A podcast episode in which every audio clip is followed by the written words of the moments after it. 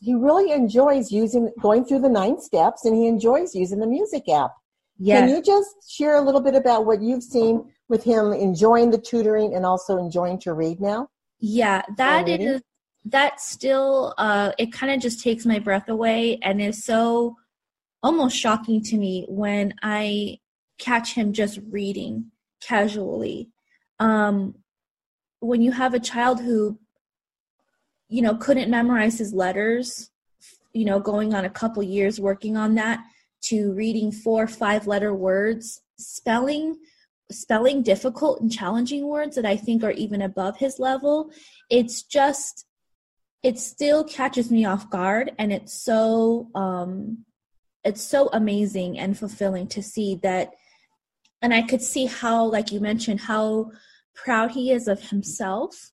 Mm-hmm. Um because I think I think we both felt very kind of hopeless because we didn't know what was wrong. We didn't know you know why these things weren't sticking. And so yeah it's he he actually um enjoys reading. And he's actually i mean for how much he's had to catch up he's actually really good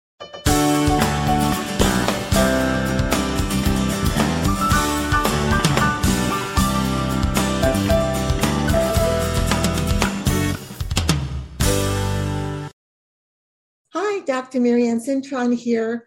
I am so excited to introduce this um, radio program to you. I am the guest with Pastor Joe Schofield with Raising Expectations.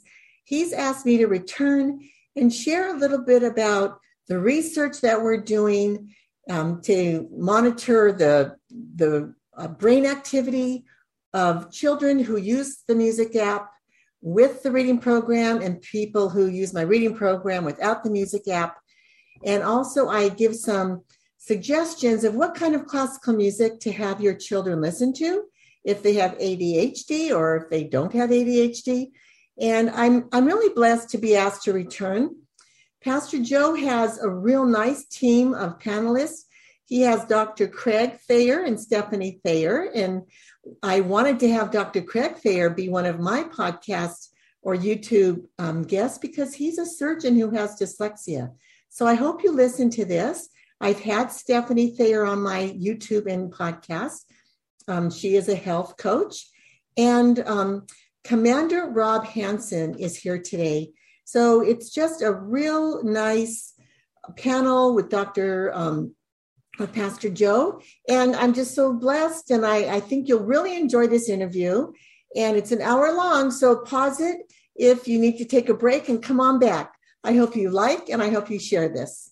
I'm glad you're with us today. Listen on.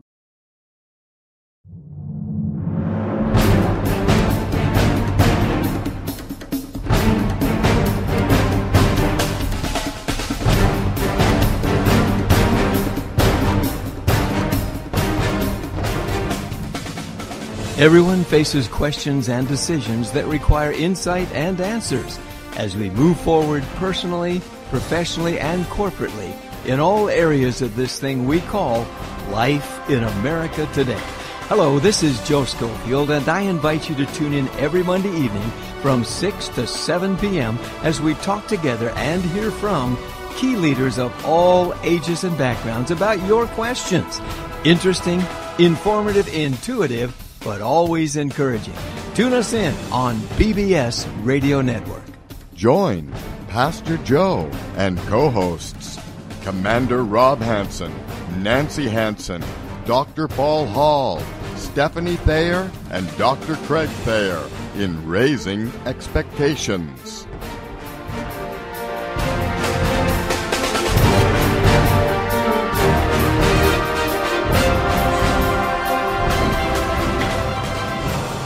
Welcome to this week's version of Raising Expectations. And as you know, our goal is to raise your expectations, to give you strength and encourage you for your family, for your life, whatever it might be during the week, and to pray for you and things that you are facing.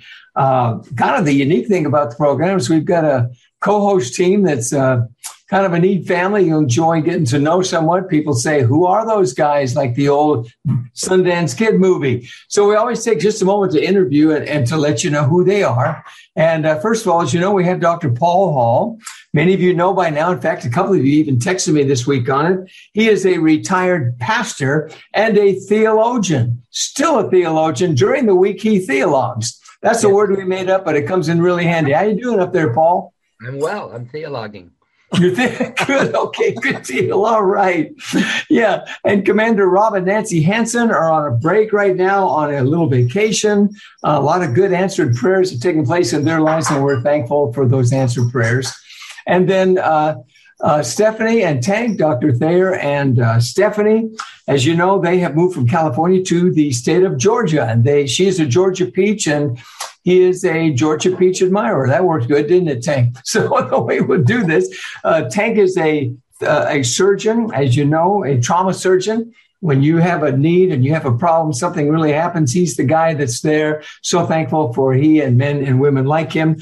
And then also we have his wife, Stephanie, who is a health and wellness coach across the nation, helping us not only to keep in shape, but to know who we are inside so we have the ability to follow through with those things. So that's kind of our team as we are coming at you tonight. And tonight we've got a really exciting guest. Hopefully you've read about it. I think many of you have gotten back and shared how you did follow through and read those things. Uh, I uh, I want to introduce to you our special guest as we begin tonight, Dr. Marianne Clinton, uh, the Cintron, excuse me. Boy, these glasses are getting to be old, Paul. Notice that? You remember these, they're five years old. Think I'll turn them right side up, Marianne, that'll work better. Dr. Marianne Cintron, she's going to share, listen to this groundbreaking research with dyslexia, helping children and adults to read and a bit of, a better grasp of their life, the world they live in. She is uh, leading some intensive research right now where they measure brain activity with students using her special reading program, which includes music. I can't wait to hear about this, guys. And, and compared to students who don't use it, the things that they're discovering, and it's really going to be exciting to see this. She has a neurosurgeon, a neuroscientist, excuse me, doctoral student, four therapists involved in this intensive research. It's been going on a while now. And uh, the thing I like about it, one of the things she shared with me is she has the ability now, as God is leading her in this direction in her life, to turn battlefields in homes where used to be so frustrating for families into playgrounds because the fear is being relieved. They're grabbing a hold much better of who they are or who their children are. And uh, she's going to reveal all these things for us. You know, all of us probably think that uh, some good country western music is the best thing to learn from, but actually, we're going to learn today, especially in Georgia, Stephanie. You're going to get that there too. It's going to be good.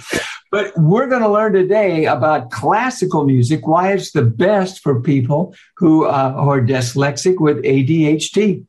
Now, if Rob was here, I just know right now he'd jump in and say the same with classical education, Marianne. Classical education could teach a lot of people things they'd get a better grasp on life, just like we're going to discover as you share your great facts with us tonight. So we hope you'll be encouraged. We hope you'll be lifted up. One person asked me, uh, uh Dr. Cintron, last time, she said, uh, I, you know, how, what's a simple definition of dyslexia? So I'm going to take a shot at what I looked up and then you can really make it work for us better as we turn this you. We are really anxious to hear from you tonight. And so many people are so glad you're with us tonight. You are a real blessing. But dyslexia in the simple term, you could tell me this is like Webster's dictionary. It's a general term for disorders, folks, that involve difficulty in learning to read or to interpret words, letters, and other symbols but it doesn't affect general intelligence. So that's kind of about dyslexia, what it is. And uh, we're going to launch in. We're going to give you the welcome. Again, this is your second time being with us, and we appreciate you taking your time to be with us. And I know an awful lot of people look forward. Let's welcome Dr. Marianne Cintron, who was, first of all, Stephanie's friend, and now she's all of our friends. Thank you, Steph for doing that. Welcome to tonight's program, and we're going to open it up to you right now. Thank you. Oh, it's wonderful to be here. um, I, I, you know, people don't understand what dyslexia is. Teachers aren't being trained how to they don't know how to recognize it. And when they see those struggling readers, they don't know what to do to help those children because they're not being trained. And parents now are realizing that their children are struggling a lot more than they were led on to believe. So parents are wondering, does my child have my uh, my dyslexia? Did it get passed down to my child or dad's dyslexia?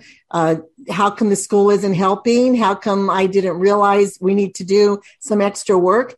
So dyslexia is that inability to read, write, sound words out, making that letter to sound connection.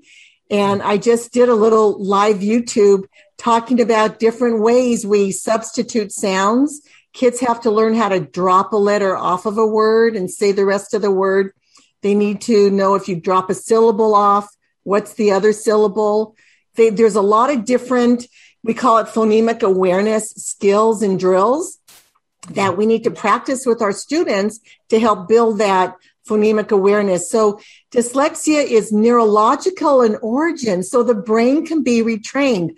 I know Stephanie always talks about retraining your brain to eat healthier and exercise. And, you know, we can retrain our brain for that. And to have a growth mindset, you know, positive mindset, and we can retrain the brain to read.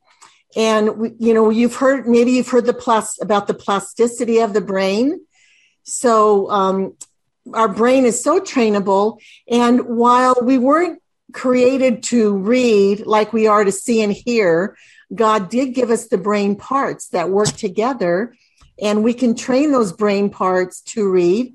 And I like to share the story of when we inherited the printing press in the, you know, revolution, in the um, industrial revolution, a, a, fourth or a fifth of the people, 20% of our people who were dyslexic back then, you know, felt they were stupid and dumb, and they weren't because they were very creative people, inventing and everything. But when reading became the standard of intelligence, they felt really bad. So we are really focusing on our early uh, school years now to early diagnose dyslexia so that we can help build those children's self-esteem because that's going to unlock their genius and and I've met a lot of genius adults who are dyslexic 35% of entrepreneurs in the United States are dyslexic and 40% of self-made millionaires in the United States are dyslexic. Wow. So um,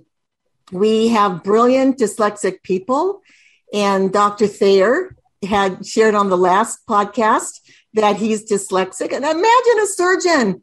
People, we have we have accommodations that we can let people go to college if they want to be doctors and teachers and engineers and architects, which are the main areas for dyslexic people. And they also do very well in the theater and the arts and as entrepreneurs. So I'm meeting so many genius people. So we want to unlock the genius mind of the dyslexic child. Amen. Wow. Anybody feel just jump in, you know, just like we always do, folks. Anything at all. Well, it, it, it's it's it's it's like you said, especially when I grew up that there's a complete disconnect. And the startling stat is that 20%, and the public system's not addressing it, you know. So that's one in five. I mean, come on. Wow. So, yeah. Um, so I still remember third grade walking into a dimly lit class and the projector on the screen and Peggy getting up and suddenly reading words as fast as she could. And next student, next student. I'm sweating bullets because I know I can't read that quickly. And I get up there skipping lines, reading backwards, missing words, whatever. And then next week I'm in the dumb class. So yeah, reading was the standard, like you said. Yeah, standard they, of intelligence and your your intelligence off of how well you read. Well, and you know, I'm seeing so many adults who have pushed through, not ever knowing they were dyslexic until they're they see the same learning challenges in their kids and you have been successful so you found strategies to get you through the classes and working with talking a lot to your professors probably and your teachers and having parental support, which is key. But um, I, I'm meeting so many adults, and they ask, "Do I work with adults?" And I do, but a lot of the adults are okay where they're at because they've made it. They've they've worked through dyslexic issues, and they're good. But some still want to read, but most of them want to help those children. So, you know, the dropout rate of high school. Um, 20 35% of high school dropouts are dyslexic. Wow. and so that correlates to the prison the prison rate 80 um, 88% of juveniles in the juvenile court system are illiterate. So i i have two new books that i published. One of them is dyslexia is the trait of genius. I'm going to just bring this up now. It's a trait of genius because people don't know. People like walt disney Steven Spielberg, Albert Einstein, Leonardo da Vinci were all mm-hmm. dyslexic people. And then I have another book just off the press, Prisms of Brilliance. How much brilliance is locked behind our prisons because these kids got into gangs. They dropped out of high school, started trying to get attention, doing the wrong thing, and got into gangs when they could have used that creativity for something wonderful. Man. So Man. That's one of the things that horrified me when I started researching dyslexia because of one of our children. I didn't know anything about it. Um, and to learn how smart the majority of the prison population was and how prolific dyslexia was. And it's heartbreaking because our education system says that every child should get a good education and that is not what's happening for the majority of these kiddos. And I always love to use left handed. You know, you used to not be allowed to be left handed. My mom's ambidextrous because it was not allowed. 11% of people are left handed, and we accept that now and we work around it. If you think of it in that way, there's no reason we shouldn't be doing that for the younger grades with a dyslexic mindset to allow them to thrive. And unfortunately, what I found in a lot of our research, and we love Malcolm Gladwell, you know, socioeconomically underprivileged folks will just accept what the school system says to them. They won't question it. They won't push for a 504 an IEP. They don't know to turn it in in writing. All of these simple, seemingly simple things. And so a lot of these kids that don't really have parental direction, it just continues on for them. And it's really unacceptable. So I need that book. okay. Send me your new address. I will. I will. I'm so excited to have it. Marianne, walk, so, walk, us, walk us through the so process. Uh, if you if you have a if you have a child that you suspect is having some yes. difficulty, yes. what what what is a what's a good process that we can encourage parents to follow, or if you're if you're listening in right now, uh, rather than feel hopeless, you know what what steps can can be taken. Well, the parents can start working with their children at home. They could see do they know how to rhyme words when they're four years old? We have a real neat trick because I work with students in my home. About I work with eight students, so um, we have a rhyming thing where we go like this and say we want to rhyme the word cat. We'll have the child hold her hand up, and this is k at cat so we want this to stay the same when we want to rhyme words. So if we say the word mat, we'll say mm, at, mat, and we'll say sat, at, sat. So getting the children to practice this way will teach them that the ending sound stays the same. And then I really encourage the parents to cut out pictures from magazines of um, of a pet or a puppy if they want to call it a dog, you know, asking the child, can they say the first sound of what the picture is? And so that would be k or p, you know, house, huh, you know, get the um, children recognizing the beginning sounds and even cutting out pictures where the kids can categorize all the sounds with, with mm, put in a pile, all the pictures that have mm, put those in a pile. And I don't know if it's um, the teacher in me or the parent in me, but I never want to throw things away. And even magazines, I know teachers always want magazines. So I, I always love when I see pictures, I love to just, I don't cut them out, but I sure would love to. But I want to give them to parents and say, look at this wonderful magazine. Another really fun thing I did was if you get a magazine that has a lot of activity in it, you can ask the child, point to the two, point to the cat, point to the cat next to the tree, point to the cat next to the tree, and then the bird in this in the tree. You know have them give them directions one at a time and then add another direction for them to point add a third direction and just start developing that the the audit the visual memory and developing their memory skills you can do that young and uh, I, I want to encourage parents to write a letter to their their i'm good uh, we just talked about this today with one of my marketing coaches to um, put a letter on my website that parents can just download and just help them with that writing.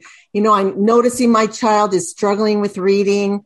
I've done these exercises with her or him, and they're just not understanding the beginning sounds. Can you, you know, let them work with you after school a couple days a week and see if you can help them develop that skill? I'm concerned they might have dyslexia.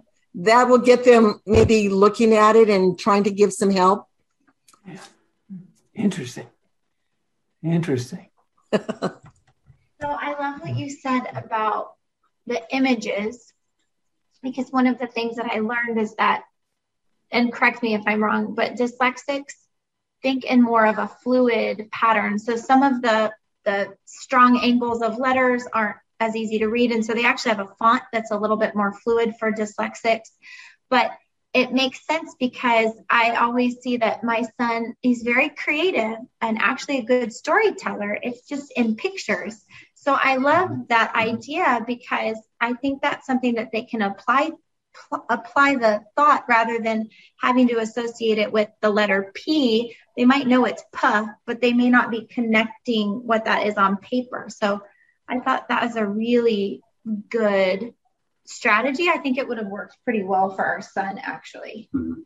Well, you know what parents need to know is it's um, there's a lot of steps to teaching the children to read. So we always show the phonogram cards that that we have the students say the letter name and the letter sound, and then we have these little circles. They're called sound circles, and you can these could be the bottom you know the chair they go on the bottom of a chair you know so your chair doesn't scratch the floor those little felt circles yes. or mm-hmm. you can get poker chips or anything that circles because the tactile is really helpful so you want them holding the circles and we have the dark colors represent consonants the light colors represent the vowels so we'll build words and we always want to say it and then hold our finger up for every sound. So we call it tapping it out, or you could tap a table.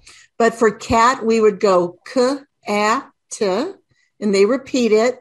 And you pull a circle down representing a k, a, t, and then you point k, a, t, and then you underline it. So there's a lot of steps, and that's just step two. Step three, I actually have plastic letters where I have spray painted all the vowels black because you can buy letters and they're different colors or they're two colors, but I like having the vowels one color and the consonants are beautiful colors. That's part of the visual, you know, stimulation. And we build those same, the, the words that we're building with the circles, we're also building with the letters. Hmm. And then we have reading from a phonics book that I've created where we listen to music. And we listen to music in the left ear while the student's reading on the computer. Or if we're meeting face to face, they're reading out of a book for about 10 minutes. And the music is going directly to the right side of the brain, giving it a job it likes to do because the right side of the brain likes to take over the reading and mess them up. So we put music to the right side of the brain, and the kids read the phonics very smoothly. And then we have them work in a workbook, still listening to the music. And we do a couple of phonemic awareness drills, like I shared at the beginning of this um, podcast, you know, dropping off a syllable, dropping off a letter. We do a couple of those drills, and then we give them a spelling test with um, my app. Uh, it's CDSM. It's Cintron Dyslexia Solutions with Music. It plays music in the left ear and classical music in the left ear, which I'll talk about, and mm-hmm. spelling exercises in the right ear. So the oh. students take that until they get 85% mastery. That's so interesting. How about that? Is why classical? Can can my kid listen to rap in his left ear and still have it be effective? Well, you know what I just when I yeah. when I taught middle and high school, the students were, you know, they wanted to be empowered and they wanted to listen to their music. So I would let them listen at um, a soft level, whatever their playlist, favorite playlist was, and that was fine. In a classroom setting, you'll see the kids getting engaged in the music, so they lose that privilege. And that's kind of, you know, you give them an opportunity, but they lose their privilege if they don't stay engaged in the work. But I just spoke to one of our music therapists who's on my board, and she was telling me about lo-fi music. And the, the middle school and high schoolers love it because it's classical music, but it's electronic and mm-hmm. it's hip hop and it's really cool. I, I listened to it today before the podcast and it's very soothing, but it's called lo-fi. And parents might want to write that down if you have a middle school and a high schooler. I'm looking it up right now. Yeah, it's a instrumental and it's got uh, little clips. It's repetitive the beautiful thing about uh, classical music is we have there's predictability to it well mm-hmm. music in general there's predictability there's the repetition and stability so kids the brain knows what to expect and it really slows down the adhd yeah. but when i was when i was searching for classical music for dyslexia it's not up there they they don't specify any music specifically for dyslexic children. There's a lot of classical music up there for ADHD. And what we've learned is we want the heart rate to be at 60, you know, 60 beats per minute. So classical music will lower the heart rate to 60 beats per minute typically. But what music is best for your child or your child? Try it. Ask them. Ask them what they like. And that's what the music therapist told me. She said, if, if a student doesn't like music that I'm using, then we let them try something else. And when I listen to my app, I love the music and it's, um, we, li- I listen to, I put, I don't know, is this a good time to mention what those, what my top three would be? Sure. Yeah. I just need to tell you, Marianne, that when I thought about this, I wanted to mention to Paul, we are so old, Paul and I. When you were saying that, I thought to myself, Mason Williams, classical gas. I used to listen to that and I just relax and go in another world, even though it was like you're saying, a lot of computerized, but also had big brass and everything. And I thought, I can't wait to hear some more about this. Jess, so tell us more. Well, that's- and that's interesting. I heard a speaker talk about the stringed instruments resonate with the water in our body. And that's why the classical is so nice with the strings.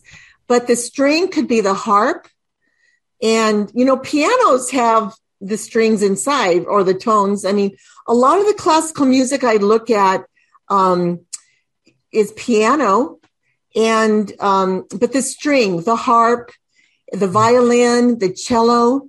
So the top three that I put, which really calm the brain, are George Frederick Handel's uh, water music. And these are four, like four minute clips. There's um, Johann Pachelbel, and he has canon in D. And um, Vivaldi has the Four Seasons, and th- that's violin. When you listen to this, you're going to recognize these. We just don't know. People don't know who the author of these are, but they're all very familiar. And I have a list of probably 50 different um, musicians, artists. I listen to um, Tchaikovsky, and there's Brahms and Bach. People could email me from on my website, and I could give them a list of more. But they could just Google them and find out, you know, listen to them and let their child listen to it. That's excellent. If yes. they like it. Oh boy, I'm thinking about the background of some of those authors and what they were going through. Maybe they did call them down, Tchaikovsky and others with all the world turmoil. That's interesting.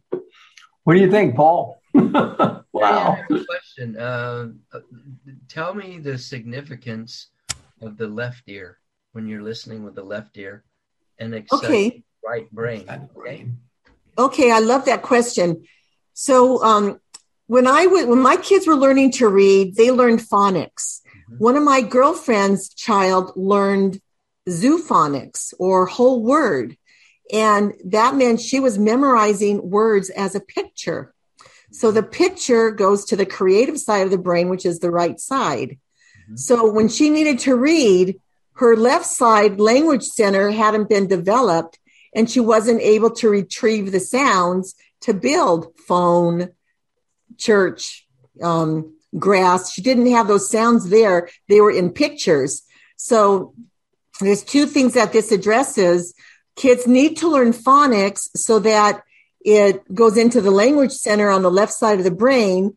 But what's happening with dyslexic children, their right side of the brain is more dominant.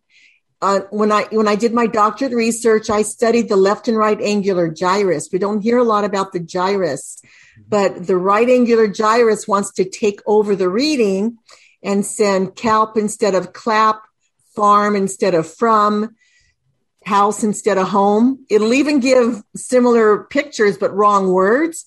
So when we send music in the left ear, it crosses over to the right angular gyrus and it gives it a job it likes to do. So it doesn't get involved with the reading. There you go. That way it just soothes the brain so that the language center and the so when whether the students being read to whether they're reading themselves doing a workbook they're putting those language uh, you know the science of reading they're putting all those different phonemes and skills in the left side of the brain developing that skill and those synapses we talk about the synapses firing when you review something when you learn something new and I also tell my students it's hard right now, like walking through the forest. You're trying to create a new path because there's 50 people behind you, but you're the leader. So you're trailing, you know, blazing the trail for them. It's going to be easy for them.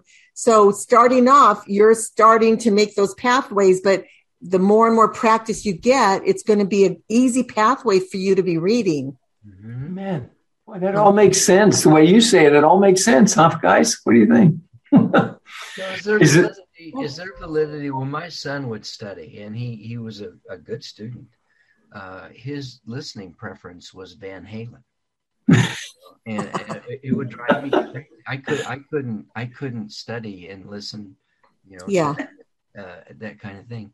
So, is it different different individuals? It really is. You know, um, my kids were actually when they were in elementary school i used to work side by side with them and help them with their homework if they needed help mm-hmm. but when they were in middle school and high school they liked to watch tv and do their homework beautifully mm-hmm. and they would get a's in class so how could i argue with that and i didn't realize back then that it was the sound that helped them they aren't dyslexic but um, some people really work well with noise around them, music or just talking. When I was in college, I always, I was this one that had to go to the library, the quiet corner, or go to a cubicle, study cubicle and be silent. Even when I'm, when I'm working alone, I don't listen to music, but that doesn't mean I don't love it. And I used to listen to music to relax after a, after a difficult study day.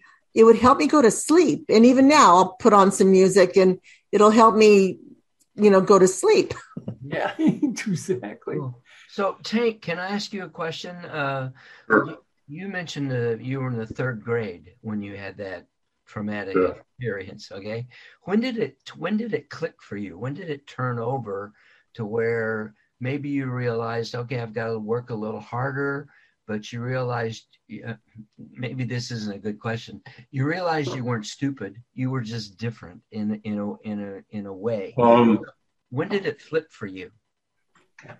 I would say sixth grade because uh, I three of us excelled in math, and then physically I swam competitively from six and a half on, and the presidential testing thing, the mile run, mm. the push-ups, the agility stuff was kicked in, and I killed all my bullies and running. So I had building two milestones in my life in sixth grade mm-hmm. with a teacher who was a Green Beret that um, named a bopper after me. So I was an entertainer. That's how I got my ego back was because otherwise I was defeated, right? So I was that class clown that the bopper the year before was named after a guy named Benson called the Benson bopper. And he had 135 bops. I'm going for the record. So I had 273.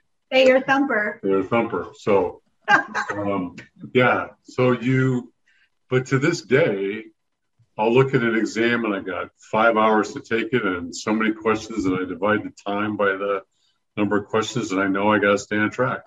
And I've found mistakes when you do the Scantron, which my boys just found one. Oh, it's a bubble test, not it's a Scantron. So, yeah. um, and you need a number two pencil, by the way. And anyway, so if you miss one, then you just screwed up on time and I lost all this time. So to this day, I still sweat those tests. Yeah.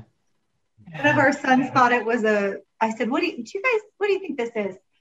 The Scantron form, and one of them said, "Maybe it, is it for keeping a golf score?" And then the other one goes, "This is how you used to take tests." And I I started laughing because uh, it fell out of one of my books with organizing books. But I realized as he talked, it, it, he created our son because our son would entertain the same. He would do the same sort of thing. So you see certain commonalities. And actually, that son, his bedroom is right above ours, and he puts on music. He has his, I don't know, top 40, and he sleeps with it on. Mm-hmm. Yeah. I can't explain it. Yeah, I, didn't, I was also ADD, so I would drive students crazy by shaking my leg during the exam, which would shake the whole row. And, oh, Earthquake. That's our contact sport at that point, just like waterfall. polo. Just put over two boards. Like, you bumped me the other day. Look, there they are. Stop, you're shaking the whole so. table. that is great. Here's a question. Was, if, so, I could, if I could ask you a question, Marianne, back to this. Um, when I was in elementary school, I don't recall ever hearing the word dyslexia or anybody yeah. talking about it. It's just you, you know, you, you just considered the the slow reader in the class as needing help. What does it do to a child? Uh, you know, I, I can still remember fourth grade, and we had a we had a particular girl that was uh, was a very slow reader. Uh, for who knows why. But the other students would always jump in and pronounce the words for her, or they would always uh, anticipate that she was going to have problems. They would speak to her. What does that? What does that do to the to the child who's really struggling with dyslexia? If anything, uh, that's everybody wants to help, right? Right. So, right. well, the younger student, I don't know. I I see the kids have a lowered self esteem when they're getting help with the reading. Right. But then I see other students who want the help. But when we give them the help, it would be better if it's in a one on one setting or a smaller setting okay. so that the other, because as the kids get older, they get more embarrassed and other kids get meaner. Yes. So there's going to be more ridicule. True. And a lot of the kids with dyslexia have auditory processing deficits which means they're not hearing things at the pace the other kids are hearing things. So mm-hmm. they might answer a question after it's already been answered. They raise their hand to answer the question, and the kids start laughing at them and laughing at them. So mm-hmm. when, um, you know, the students who try to read will read the words that they've memorized. Mm-hmm. And if they see words they don't know, they'll glance and guess at them and that's when teachers need to be very careful not to humiliate these students and call on them all the time. And, Amen. you know, they should, they could let them know ahead of time that they're going to be called on. But that takes a teacher who's really organized mm-hmm. and methodical and follows a lesson plan and very, that's so supportive of a student. Let them know what they're going to be reading so mm-hmm. that they can practice it. And then when they read it with everybody else, they have the mastery but there's a lot of collaboration with parents and teachers to get that going. I think they had to grow into that. I so appreciate what you're saying right now because I remember, Paul, maybe you do, but in the eighth grade, I'll never forget Evelyn Wood's School of Speed Reading. Speed reading. and they made the whole class take it and it flashed across on the screen, and you had to keep up with the words. And then they tested you at the end, right in front of everybody. I guess I'm kind of fortunate. If, if you want anything about math, don't ask me beyond. But when it comes to reading, I was a pretty much of a speed reader. But it used to break my heart because the kids I knew next to me, who were my friends, they could not keep up with it, and they would grill it and they would pound it in, and they just destroyed the ability and the willingness of some of these kids. They wouldn't even come to school that day. A couple of the guys because they were so upset over that. I, and I hope that's gone now. And I hope education is doing what you're no, saying. They it's still, not. no, there's still so many teachers. They don't have the people skill. They don't have the compassion. There's teachers who should be retiring that are staying in because of the money. Yes. And they just they've lost all these skills that were being we were taught in school to use. Mm. Um, hard-hearted teachers, you know. I used to have a teacher who threw a student's books out the window because he had a messy desk. Oh you know, God. we talk about ex- if that's called executive functioning when the kids need help with their backpack, they need help being organized, they need help uh, work filling out their daily planner, what when things are due, checking them off when they turn them in kids need help with all that stuff. And a good staff will have staff development that teaches it, re- reminds Amen. the teachers to do that and support the kids. Amen. Amen. Well, I feel better already, guys. Anybody else? Go ahead. I got yeah, another so thing. That, that, that leads to my question. So you've just been elected or nominated or hired head of all schools in the United States. Okay. what would you do? Well, let me hear the, the witness of two people. there you go. Even in California, our governor Newsom had set aside money for assessing early for dyslexia. I don't know what's been happening with that, but that was only going to be in the low income schools. But I would have all the schools do assessing for dyslexia. There's there's different levels of screens that they can do. And I've already talked to schools about you know, there, here are some nonsense words or pretend words or non words. Have the student see if they can sound them out. If they can't, that's a red flag. And then have them write sentences that are unfamiliar sentences. If they can't write these words, there's a red flag. They don't know two vowels put together. They don't know how to, when you have a long vowel, what the rule is. Um, a lot of times they'll put the L in the wrong place. So there's some screens that we could just give the give the schools if they would take the time to have the teachers take five minutes out of your day and do these screens. Amen. Excellent. Excellent. Would you se- would you separate the students who have difficulty with dyslexia? Would you separate them from the general class, or how would you handle that? Well, the interesting thing is the the kids who get assessed, mm-hmm. they are um, if they're if they're assessed by the school, they will go into special ed under specific learning disability mm-hmm. because they have auditory processing. Mm-hmm. And if the school doesn't say this child has dyslexia, they're not going to receive that intervention. That is for dyslexia, which is a multisensory reading approach which Paul addressing something you said a long time ago. We didn't talk about dyslexia, but it's been around since the 1930s and 40s and 50s. Sure. We didn't call it dyslexia until the 1960s. Mm-hmm. It used to be called word blindedness. Mm-hmm.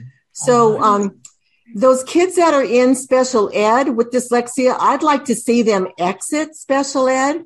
Let's get them reading and let them exit so that the kids who have other needs to be in special ed can stay there. And then in the general population, general ed, we have um, still students who are not diagnosed or uh, the teachers don't know what to do to help these kids. And teachers, you know, they have 25, 30, even 45 kids in a class. And they're just spread so thin. And when they have those struggling readers, they don't know how to take that time, how to instruct their aides to work with those kids. Um, so I, I would want them in the general ed classroom, but I would want somebody to maybe, you know, pull them aside for 30 minutes and work with them with some drills and let them, because there's other things in English that the kids are learning, the, you know, the writing process and state standards that they have to meet. So mm-hmm. phonemic, you know, learning to read is an element, you know, first, second, third grade skill that needs to be taught. And kids in fourth, fifth, and sixth grade don't know how to read. Wow. So we're taking it all in. Those Go ahead, Tank. no, they get passed along. So my elementary school was in uh, Cupertino, so it was near Jobs and Apple Computer, but he wasn't around yet. But they, they they were experimental. They did this reading program where you had modules, and they didn't know if you read them or you didn't read them. You just turn them in and get the next one, and like that's easy. so there was no checking, no checking. Isn't that something? Yeah. Yeah. yeah.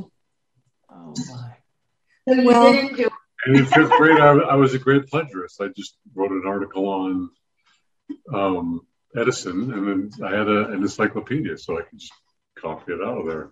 You know. And, well, they check for that now. There's a lot of ways they. I'm sure they knew that I was using words that were well above me. So. probably just yeah. off the fact that I could plagiarize. Yeah, I think he feels better now, Steph. Don't you? I feel better just hearing it. Got it off his chest. Confession. yeah, right. In the third, fourth grade. Yeah, my goodness. Paul, yeah. any other thought? Yeah. Marianne, I was, I was processing this a little bit more. Does it help to talk to the children that have dyslexia to help them understand what's what's going on in their brain does that relieve some anxiety for them it does okay. yeah because if, if you know if you know why your shoulder's hurting you know what kind of therapy you need for it mm-hmm. if you have a headache you'll find out what's causing the headache so if kids have if they can't read and they learn it's because of dyslexia that it's neurological. It doesn't mean they're stupid. It just means their brain is wired differently. Right. They can retrain their brain. They're not dumb. And then I always share with my students the geniuses that, you know, the Walt Disney, Steven Spielberg, Albert Einstein. If they like theater, you know, Tom Cruise, the Fonz, you know, I will share, um, people who have had stardom and we we have a gal on our on our board her name is Christina Bakur, and she ran for Miss California. And she didn't make it, but she was in the top 10.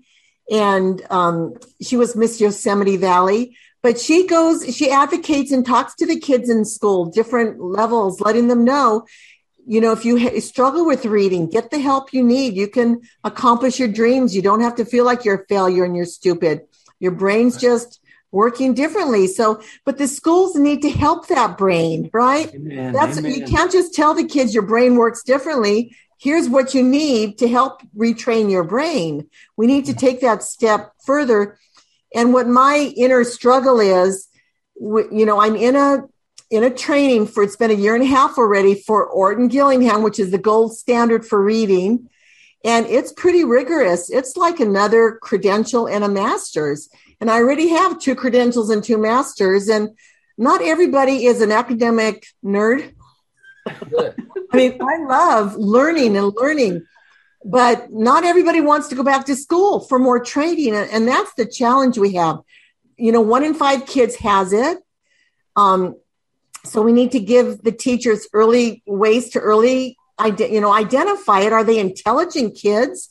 These are the kids that I could have a great conversation with and then I would get a great book series for my whole I out of pocket I bought all my students the book Holes. You guys remember that movie? Mm-hmm. made a movie of it, but before it was a movie, it was a very interesting book. And I was teaching third graders, and we would just, you know, go up and down the road reading. And my first year teaching, so I didn't know better than who who couldn't read. And this one smart student couldn't read at all. And when I saw his writing, he just couldn't write. And I, I saw a lot of those students in my class that way. They were the dyslexic children. And I learned years later they got put in special ed, but is that address uh, dyslexia? Was it being addressed? You know, things we used to use. Oh, go ahead, Paul. No, was that Paul? I was just go ahead, bro. Go ahead, Joe. well, that's okay. I was just going to say one of the things very quickly we used to use to hopefully get to the point. I, I hear you. You got to have a heart to be a teacher. You got to teach because you love students. You got to know the greatest thing in your life is not going to be a huge paycheck. It's going to be a student that comes back to you 20 years later and says, You changed my life and you made a difference. And the ground is level. You can make a level playing field for them. We used to use a simple saying with our teachers and I was principal uh, and it used to be everybody's great at something, nobody's great at everything. And if people can say, I'm real good at this, but you're better at that, and it was done in an attitude of love, it seemed like it helped the students an awful lot. And all it did was crack the door. So specialists like you, Marianne, who really knew what they were doing, could come in and they'd have an ear that was ready to listen on both sides so that the, uh, what did you call that? The uh, angular gyrus of each side would be open to what you were saying. So, uh, guys, I need to take a quick break right here for a moment to a segment, and then what I'm going to do is just throw it out there. Stephanie, Craig, think of something you want to ask ask the doctor, and we're going to go. I just want to take a moment and share with everybody. You know that our program is is sponsored by people who make donations and and give because they appreciate what we're doing going to give you a simple address to go to. You all know it already, but hopefully you'll share it. It's simply the following bbsradio.com forward slash capital R, raising capital E expectations. bbsradio.com forward slash raising expectations. If you go there, there'll be a little donation button that you can tab. There are many people, a lot of people don't want me to say it, but there are many like the, the, um, the Allens in Eagle Rock, or the Pinas in Garden Grove, or the Torbits in Richardson, Texas, or uh, the Cabazids in Santa Rosa, California. And there are many, many people, others that I'm not using their name, that give from their hearts that are such a blessing to us. And I just want to thank those people. We all do. And we want you to know uh, how special that you are to us. And there's one other thing we'd like to do tonight. And then I'm going to kick it off. I'm going to take one minute to do this. We lost a lot of great American patriots this week in Afghanistan. We lost young men and women who had committed their lives to serve their country, who loved the United States of America. And from the looks of some of them, must have had some great teachers like Dr. Cintron who cared about them when they were younger. So I'd like you to be invited with all of us to take just a moment of silence. I want to ask God to be with their families. I received an email today from the young lady who passed away, who uh, I was, she, her life was taken because when the bomb went off, she charged to help those that were wounded and they were waiting for them. Uh, as you know the story. So if you join me in just a moment of silence, I'm going to bring it back up and open it up. Paul, Steph, Tank, jump right in with any question you have, but let's let's just ask God in a moment of silence to be with these families if you join me.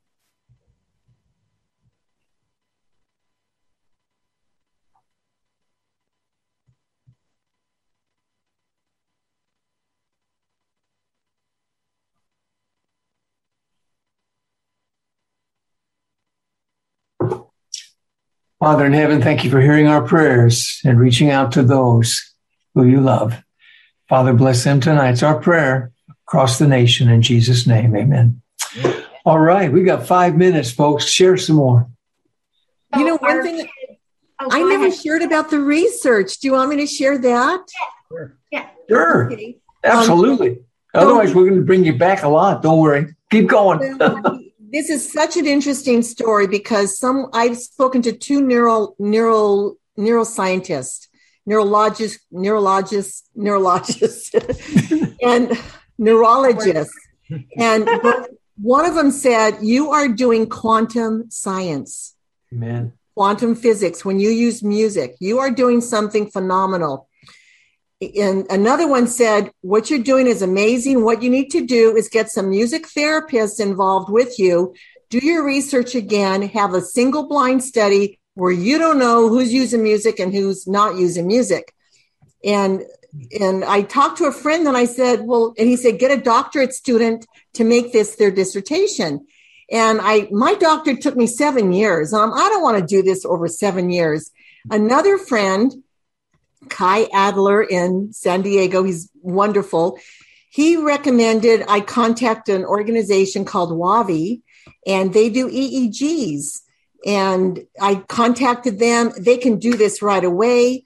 They're going to work with us to do these EEGs to monitor brain activity.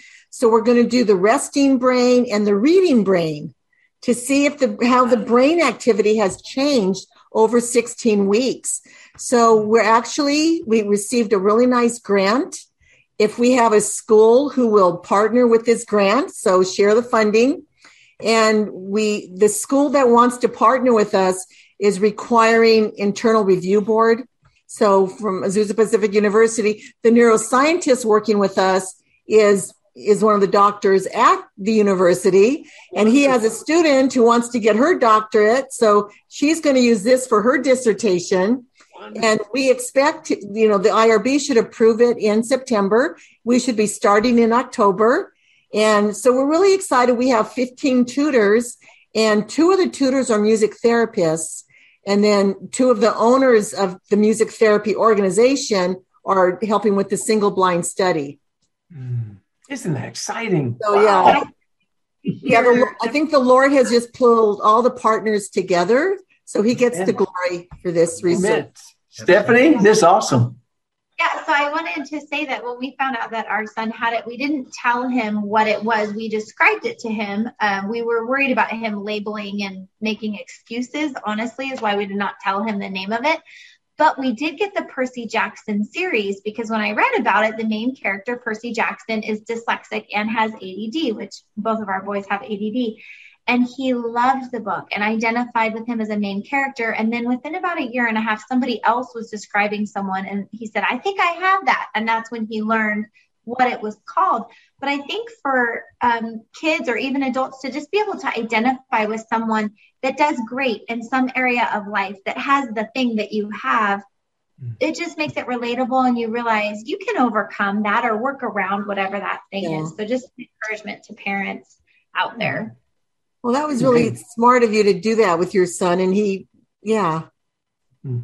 beautiful. Amen. Good point. Paul, excellent point. I tell you, it is so, uh, Marianne, I'm so glad that you're taking a, a very complex thing um, and getting some assistance and help to to get get the word out and and Amen some wise person said one time it's a very simple thing to make things complex and a very complex things to make things and, and absolute i was just thinking uh, you know as a as a final thought uh, I, I don't know i've shared a number of times with people. If if uh, if my textbooks in college uh, had been in comic book form i would have aced every test you know uh, because my uh, I'm, I'm a visual learner uh, and uh, always disappointed when there weren't any pictures in my textbooks. Uh, but right, sensitive uh, to those who struggle. yeah, is so That's important. It. And thank you for sharing, Marianne. Thank you. Oh, it's been thank my pleasure. Thank you, Paul. Thank you, Tank and Steph. We got 45 seconds.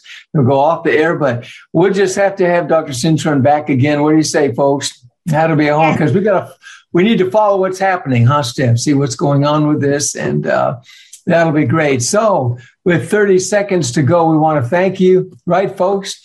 And uh, we commit to pray for you and to pray for this team. This is fantastic. And so keep us posted. And they do know where to go. We've got your address and everything for them to find you. We're set to go. And anybody who gets a hold of us, we'll send them directly to you. Awesome. Thanks for being with us. Thanks so much. And say hi to Will for us. Okay. Say, right. Okay. okay. Ladies and gentlemen, thanks for tuning in to Raising Expectations tonight. Boy, I've been raising my expectations. Our family, our team has, and I hope that you're encouraged all the way. God bless you. God keep you until we see you next week. And uh, we're looking forward to being with you. Have a great week. Remember to pray. Friends, thanks for joining us on this week's program of Raising Expectations. We profoundly hope you found it engaging and at times humorous, but most of all, uplifting so that we may, with you, one topic at a time each week, become more encouraged to move forward to an exciting future in, as we always say, this thing called life in America today. So let not your hearts be troubled, your family, finances, faith, freedom. It can be a great future as we talk, listen, respect, and pull together. Please let me hear from you.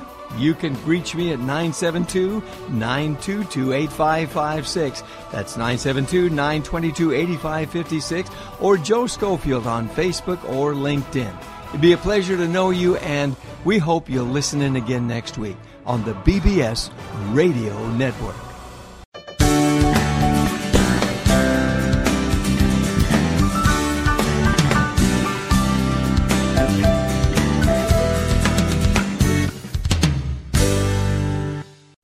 For listening to this podcast in its entirety. If what we shared today has inspired you, would you please visit our website, dyslexia-solutions.com, and consider making a donation so that we can keep these podcasts going. Also, please subscribe to our channel and find me on, on Instagram, Marianne Cintron. Thank you again for tuning in, and may God bless you.